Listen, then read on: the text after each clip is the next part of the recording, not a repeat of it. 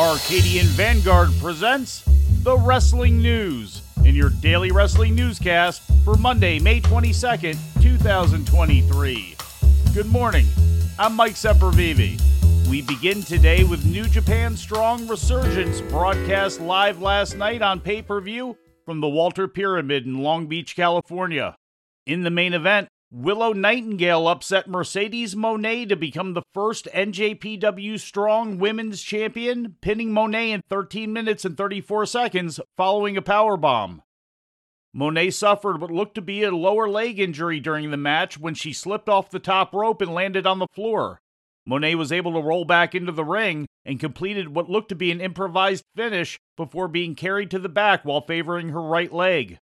This morning on Twitter, Moné posted from a medical facility writing, quote, Not how I dreamed for tonight to go. I'm so sorry and I love you guys so much. I'm gonna heal and be back better than ever. End quote.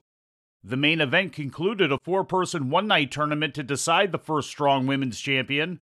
Earlier in the night, Nightingale had defeated Momo Kohgo to advance to the final match, while Moné upended Stephanie Vaquer. The penultimate bout of the evening saw Will Ospreay pin Hiroshi Tanahashi after finishing him with the Stormbreaker in 16 minutes and 44 seconds. Ospreay now advances to face Lance Archer on June 4th in Osaka, with the winner of that match moving on to challenge Kenny Omega for the IWGP United States Championship at Forbidden Door on June 25th in Toronto. In the only other title match on the show, Kenta regained the NJPW Strong Openweight title, defeating Hikuleo by countout ending the Tongans' reign after only 18 days. After the match, a video was shown of Eddie Kingston challenging the winner of the match. Other results saw Jon Moxley team with Wheeler Yuta and Shota Umino to defeat Kazuchika Okada, Tomohiro Ishii, and Rocky Romero after Umino pinned Romero following the Death Rider DDT. Juice Robinson defeated Fred Rosser in a street fight where Robinson's girlfriend Toni Storm got involved. Virus and Barbaro Cavernario defeated Zack Sabre Jr. and Bad Dude Tito. Alex Coughlin pinned Christopher Daniels, and the DKC knocked off Bateman. During the show, New Japan announced that Mark Davis has suffered an undisclosed injury. As a result, Davis and Aussie Open partner Kyle Fletcher have vacated both the IWGP World and NJPW Strong Tag Team Championships. As a result, Aussie Open scheduled three way match will now see Hiroki Goto and Yoshihashi face Evil and Yujiro Takahashi for both sets of vacant titles in New Japan's Dominion show on June 4th in Osaka. In other New Japan news, New Japan Pro Wrestling presented night 8 of the Best of the Super Juniors tournament yesterday inside Tokyo's Korakuen Hall. Block A winners included Hiromu Takahashi, Lio Rush, Speedball Mike Bailey, Kushida, and Titan, while Block B victors included El Desperado, Yo, Dan Moloney, Master Wato, and Clark Connors. Standings for both blocks see three men tied for the lead. In Block A, Hiromu Takahashi, Speedball Mike Bailey, and Lio Rush are all tied with 12 points, while El Desperado, Yo, and Master Wato sit atop Block B, also with 12 points apiece. Three more Super Junior shows remain before the finals of the 30th annual tournament take place on May 28th in Ota City.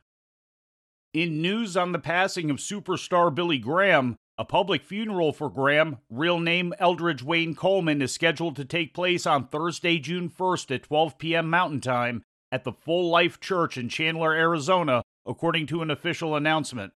The service will include testimonials from family, friends, and colleagues and will be streamed live on the church's official website. Graham was taken off life support and passed away last Wednesday at age 79 after being hospitalized at the beginning of the year. And in independent wrestling news, Rich Swann became the first Combat Zone Wrestling World Champion in nearly two years, defeating Fred Yehi in the finals of the Best of the Best 19 tournament at the State Theater in Havre de Grace, Maryland, to fill the vacancy left open in August 2021 by Joe Gacy when he signed with NXT. CZW